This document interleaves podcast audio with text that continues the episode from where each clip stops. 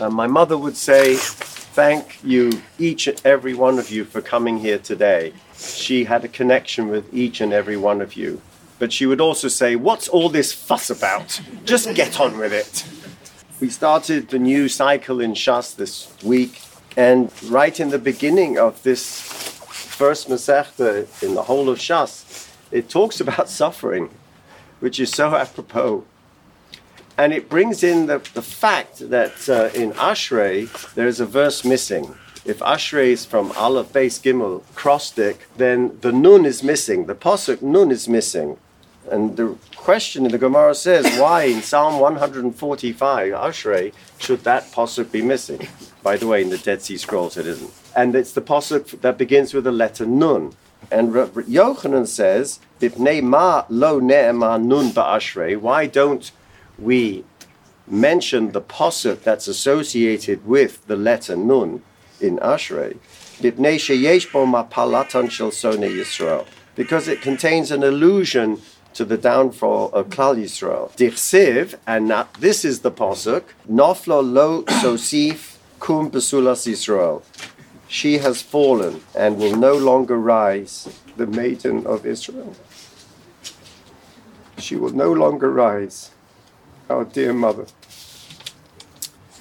Mum, you teach me even after you've departed this physical incarnation. Over the last year of Kaddish saying, it's so ironic that because of you, I had to return to the daily thrice minyan routine, having had difficulty with the bush bush, as you called it.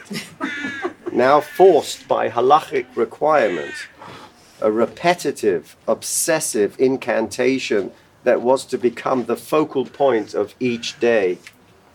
I once clocked up nine Kadeshim on a Shabbos morning in my walkabout from shul to shul, of which five were Rabbanon Kadeshim.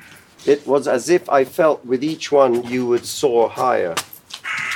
Yet now, in this last month, both Eugene and I fell silent as we endured the unbearable place of listening without participating, unable for the first time to express our grief. Rabbinic wisdom, with this silent 12th month of Avelus, has forced us to move from grief to mourning. To move from grief to mourning is to move from a place of sheer loss to a place of acknowledging the loss and mourning the permanence of the loss. It can't be fixed, but also it creates a space in mourning for you to make sacred the pain. So the rest of your life is transformed by it. It allows the possibility of a future without you. Once I violated the rules of Avelus, but I know you would have approved my attending Chanamalia's performance at a piano recital.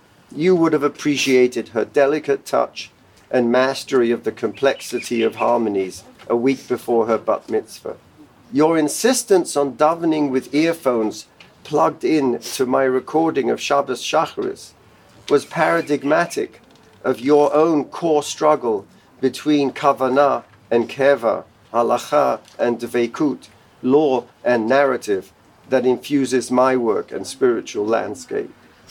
Your Prussian demands on your own body and spirit continue to prod me and fuel my own inner critic.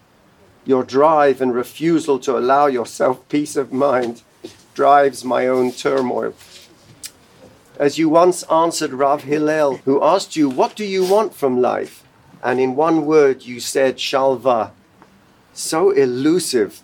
You never achieved it. You never allowed yourself that luxury of Shalva. Now you have Shalva. From the torment of those nights of incessant coughing. Shalva from your refusal to give in to your failing frame, your ataxia, your precious eyesight.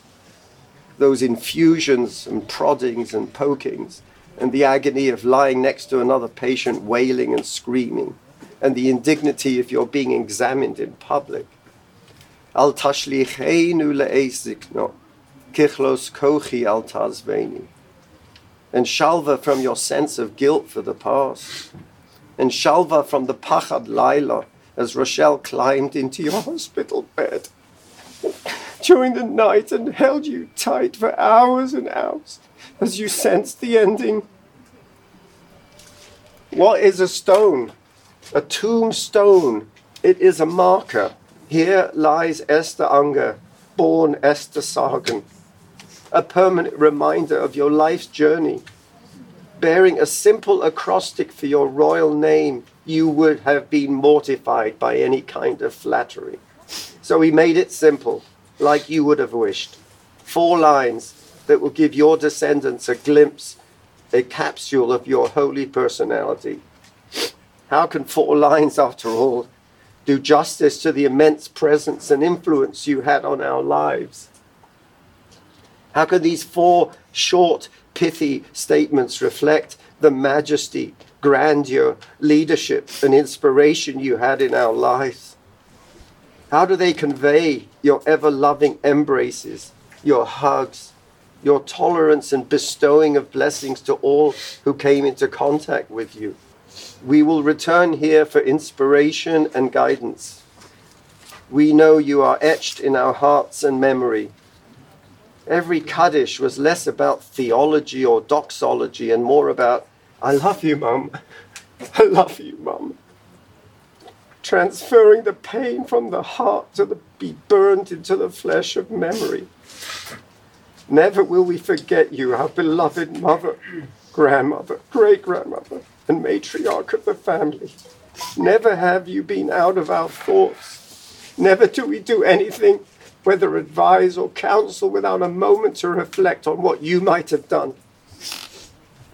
We are sure that you, Becky, David, and Ray have left this part of this world so soon with each other that you are storming heaven. And true to your character, you will not let the Ribono Shel Olam off the hook you will be grabbing, albeit reverently, Kaviochel by his lapels and demanding, as you did down here, why the Geula has not arrived, how much more blood must be spilled for him to awaken. He claimed, Hine lo yonum velo yishon shomer Yisrael. Why is the Sultan allowed to roam with impunity, wreaking havoc as always? You are now clothed in majesty as you were born as your namesake, Vatilbash Esther Malchus, your life's work, your achievements forever written Besefer HaChaim. And now you have joined, as the Zohar says, Malchus, the Shechina HaKdosha, like Queen Esther did, in your eternal repose as our Melitz Yosher. In Shalva, rest, our dearest mum. We love you forever. We will never forget you your delicate violin fingers forever etched in our hearts, and we are drowning in your tears.